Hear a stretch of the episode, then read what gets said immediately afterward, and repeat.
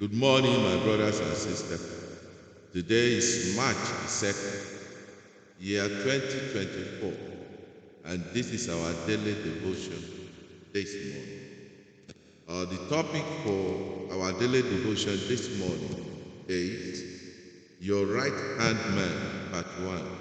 Your right, your right Hand Man, Part 1. And the book we are using is called The Open Heaven, written by the General Overseer of the Redeemed Christian Church of God, Pastor Hiye Adeboye. The topic once again is Your Right Hand Man, Part 1. Our memory verse this morning is taken from Exodus 12, Exodus 17, verse 12, Exodus 17, verse 12. But Moses' hands were heavy, and they took a stone and put it under him, and he sat thereon. And Aaron and Hur stayed up his hand, the one on one side and the other on the other side. And his hands were steady until the going down of the sun. Let's do it one more time. Exodus 17, verse 12. But Moses' hands were heavy, and they took a stone and put it under him, and he sat thereon. And Aaron and Hur stayed up his hand, the one on the one side and the other on the other side. And his hand was steady until the sun, until the going down of sun. Let's do it one more time. Exodus 17, verse 12. But Moses' hands were heavy, and they took a stone and put it under him, and he sat thereon. And Aaron and Hur stayed up his hands, the one on the one side and the other on the other side. And his hands were steady until the going down of the sun. Our Bible passage this morning is from Exodus 4 10 to 16. Exodus 4 10 to 16. And I'll be reading the NLT version. Exodus chapter 4. I'll be reading verse 10 to 16. Verse 10 to 16. But Moses pleaded with the Lord, O Lord, I'm not very good with words. I never have been, and I'm not now.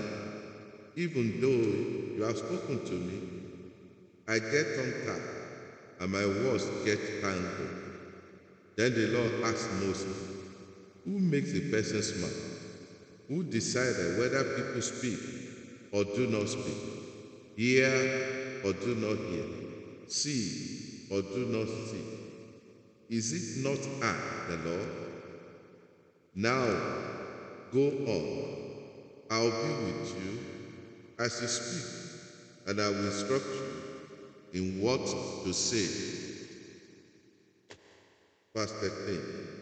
But Moses answered, pleaded, Lord, please send anyone else. Then the Lord became angry with Moses. All right, he said. What about your brother Aaron, the Levite? I know he speaks well, and Luke is on his way to meet you now. He will be delighted to see you. Talk to him and put the word in his mouth, and I will be with both of you as you speak, and I will instruct you both in what to do. Aaron will be your spokesman to the people. He will be your mouthpiece, and you will stand in the place of God for him, telling him what to say. That's the end of today's Bible reading. The topic once again is Your Right Hand Man Part 1.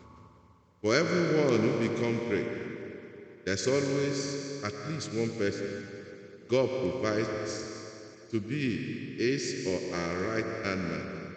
For example, in Exodus 4 10 to 16, when Moses told God that he could not go to Egypt because he couldn't speak well, God appointed Aaron to assist him. In Exodus 17 8 to 13, when the Amalekite came to attack Israel, Moses went to the mountaintop with Aaron and Hur and took Joshua to lead the army in the valley below. Moses lifted up his hand and Israel prevailed. But when his hand got tired, Aaron and gave him a rock to sit on and held up his hand. In the meantime, Joshua was in the valley below fighting. All these people were right hand men to Moses. We find another example in Genesis 24. Abraham called his lead and asked him to get a wife for his son among his Abraham people. That lead servant was Abraham's right hand man in this case. I should, however, also know that the term is genderless, as a woman can also be a right hand man to another woman. The right hand man is someone who is close enough to his or her leader to know what the leaders need at every moment and be proactive in providing it. You should also identify your right hand man if you have. Your right hand man can say what you cannot say yourself or might have a way of presenting the matter that will effectively pass on your intended message. He or she can be the lifter of your hand, the one who will help you, who your hand, when your hands go weary. Such a person is the one who can provide you with something to sit upon when you are tired, someone who can make you comfortable even at his or her own discomfort. Like Joshua, he or she is the one who can fight your battle even when you are nowhere. Your real right hand man is one who, despite your closeness, will never take you for granted because of familiarity. Your right hand man is one who will see your weakness and not use them against you or go around telling others about them. He or she will rather cover them as Aaron and Hur did for Moses. Your right hand man is the one to whom you can entrust things and be sure that they will do it as you want it done.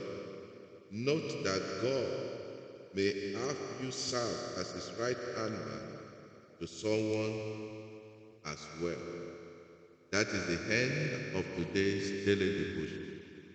Our prayer this morning, or action from God, pray that God should connect you to the right hand man that He has prepared for you, and also thank Him for additional for adding another year to my years today. That today is the birthday of our general overseer, March 2nd. So let's thank God for adding additional year to this year. This is the end of today's daily devotion. I will see you tomorrow. Let somebody shout hallelujah. Hallelujah.